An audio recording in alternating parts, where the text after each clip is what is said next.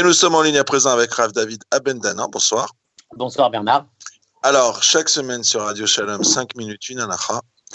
Et là, on a bien noté que tout le monde est à la maison. Et évidemment, chacun a entendu sa femme, sa mère, sa sœur lui dire Eh bien, on est à la maison, on va faire le ménage. Alors, on va en profiter pour parler du fameux ménage de Pessar. Et je voudrais savoir avec vous, qu'est-ce que ça signifie exactement? On va dire, euh, je sais pas, rechercher le Hamed, ça j'ai une idée, mais qu'est-ce que ça veut dire faire le ménage? Puisqu'on nous dit un peu partout, euh, vous savez, c'est que de la tradition, mais non, après les femmes ainsi, c'est pas vrai, c'est sur notre mérite, à nous, on entend toutes les couleurs que repose le peuple juif. Qu'est-ce que ça signifie? J'ai envie de dire, pour de vrai.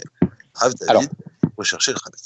Alors, pour de vrai, pour, parce que vous, parce que vous posez la question, pour de vrai. Pour de vrai, il faut savoir qu'à Pessah, nous prenons deux précautions pour éviter de posséder du Hametz. Une première précaution consiste à annuler le Hametz qui est en notre possession. Alors vous allez me dire, si j'annule le Hametz qui est en ma possession, je n'ai pas besoin de le rechercher puisque tout le Hametz que j'ai, je l'ai annulé, il ne m'appartient plus, c'est comme de la poussière. Ah les oui. ont eu peur. Ils ont eu peur qu'étant donné que le Hametz est autorisé à la consommation tout le reste de l'année, si je viens à annuler le Hametz que j'ai en ma possession, je peux, pendant Pessah, oublier que j'ai fait cette annulation, rencontrer un morceau de rametz appétissant qui va me tenter, et en oubliant que c'est Pessar, j'en viendrai à le consommer. C'est pourquoi les Chachamim m'ont demandé, en plus de l'annulation, de faire ce que l'on appelle le biour. Le biour, le brûler. Pour le brûler, il y a une étape indispensable, c'est de le rechercher. Le rametz, il y en a partout. Donc, par conséquent, il faut rechercher le rametz afin de pouvoir l'éliminer. Une fois qu'on a compris ça, la recherche de rametz est un peu différente. On n'assimile plus la recherche de rametz avec le ménage de Pessar sont deux notions complètement différentes. Dans la mesure où je ne recherche le Hametz que dans les endroits où je suis susceptible d'avoir rentré du Hametz. Par exemple, une armoire, la dernière étagère en haut de l'armoire dans laquelle il y a des couettes qu'on n'a pas sorties depuis un an, il n'y a nullement l'obligation de rechercher le Hametz là-bas, puisque c'est pas possible, on ne rentre pas de Hametz là-bas.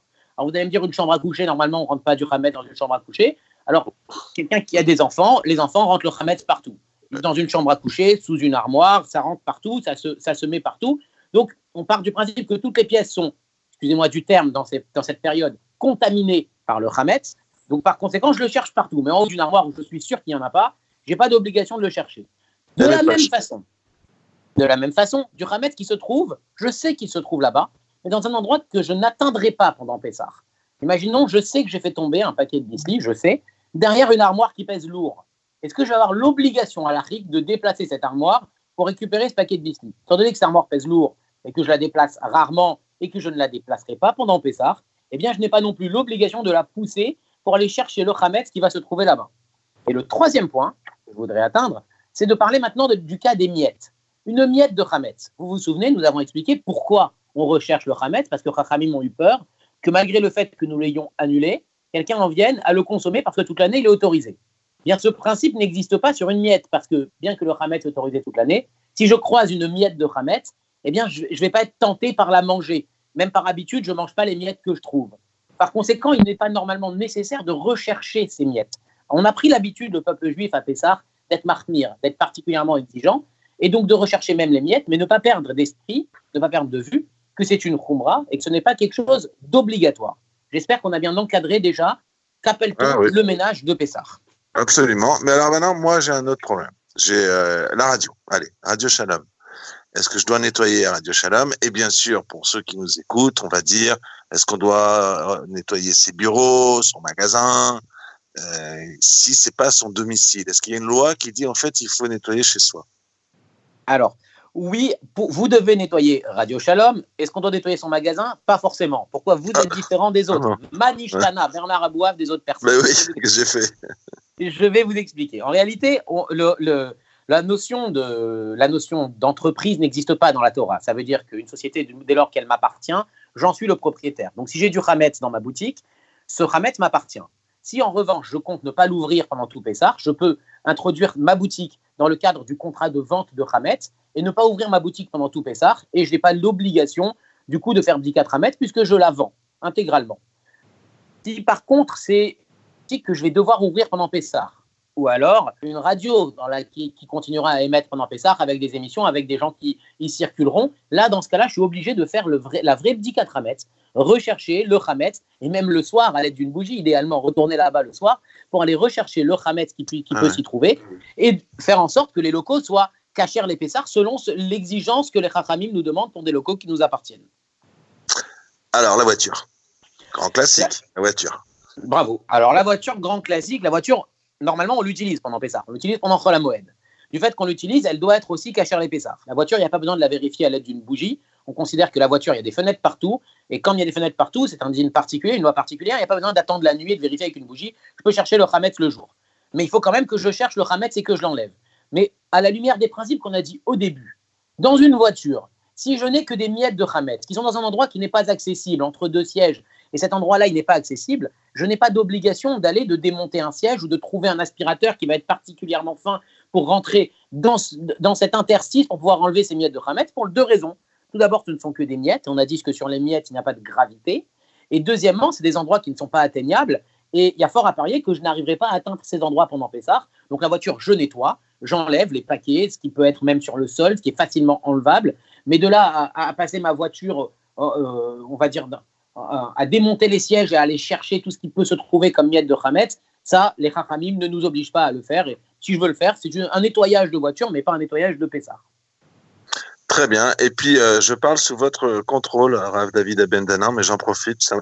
J'imagine, je suis presque sûr, hein, vous allez nous répondre, que si je dois aller nettoyer ma voiture et me mettre ma vie en danger, c'est-à-dire aujourd'hui sortir du confinement, faire des choses qui sont compliquées, il est certain que euh, eh ben, il n'y a pas à être sur, euh, sur cette loi. Là-dessus, je vais citer les mots du Rav Yitzhak Yosef, le grand rabbin d'Israël, qui dit clairement que les, les, les consignes qui ont les consignes d'État qui sont en rapport avec le médical font foi à l'arique, c'est-à-dire que lorsque l'État demande de ne pas sortir, sauf si un certain nombre de raisons, alariquement, nous sommes tenus de respecter ces consignes, et je vais même rajouter au minimum, nous sommes tenus, parce que chez nous, la valeur de la vie, c'est quelque chose qui est extrêmement fort, et nous devons de respecter ces consignes, en considérant que c'est le minimum à faire. Mais je peux être marmire, je peux en faire encore plus. Ça veut dire que je peux euh, comprendre que voilà, je risque ma vie et je risque la vie des gens, et par conséquent, j'ai le droit d'être encore plus exigeant et dire je vais faire mes courses ben, une fois euh, par semaine, je ne vais, pas, euh, vais pas ressortir tous les jours parce qu'en faisant ça, il peut arriver que je sauve des vies. Et ça, bien entendu, c'est la base de la halakha et de la religion juive. La valeur de la vie, c'est une valeur qui prime surtout qui prime surtout. Et donc, mais j'ai peur qu'on s'embrouille un peu. Donc, vous avez dit Marmir sur le fait de défendre sa vie et défendre aussi celle des autres, hein, peut-être surtout celle des autres. Et donc, je suis plutôt coulant pour le nettoyage de ma voiture puisque j'ai pas envie de briser le confinement. Je, je pense que j'ai bien compris. et d'ailleurs, on va. Ah super. Alors et je, ce que je vous propose, euh, Rav David Abendanin, c'est vous donner rendez-vous la semaine prochaine. De toute façon, on se voit toutes les semaines. Mais et là d'ailleurs, vous respectez le confinement puisque vous êtes, euh, euh puisque vous, vous, nous parlez par Skype. Je voudrais dire une chose. Euh, on respecte toutes ces règles. On va parler la semaine prochaine de cachériser. Parce que voilà, un autre grand classique. Est-ce que finalement on a le droit de cachériser n'importe quelle vaisselle? Et on verra qu'à la fois c'est plus simple que ce qu'on croit et plus compliqué. Rav David Abendanan, merci. Chaque semaine sur Radio Shalom, 5 minutes, une halakha. Bonsoir Merci beaucoup Bernard, au revoir. Shabbat Shalom. Voilà, cette émission est à présent terminée. Merci à toutes et à toutes. Je vous souhaite un bon Shabbat. C'est à mon tour à présent de vous dire Shabbat Shalom euh, dans un contexte, on le sait, très très euh, particulier. Respectez évidemment les consignes, non seulement des rabbinim qu'on vient d'entendre à l'instant, mais des vôtres aussi, chacun dans vos communautés. N'oubliez pas que si euh, cette semaine, ne pas aller à la choule pour pour les, les, les, prières du Shabbat parce que c'est exigé, eh bien les, les Chachamim disent c'est ça faire Shabbat cette semaine. Comprenez ce que je veux dire. Par exemple, on mange pas Kippour. Mais si euh, les rabbinim disent il y a une famine et il faut manger, ou il y a quelqu'un de très malade et il faut manger, la personne qui mange, son qui pour à lui, c'est de manger. C'est pas que il a transgressé et qu'il a le droit. Non, c'est que lui, sa façon de faire la mitzvah, c'est de manger. Et donc, par exemple, là, si nous, la mitzvah, c'est d'être à la maison et de montrer à Hachem qu'on écoute ce qu'il dit, eh bien, c'est de rester à la maison. Et Dieu sait que je suis pas au niveau de toutes les personnes qu'on vient d'entendre. Excellente soirée à tous. Shabbat Shalom.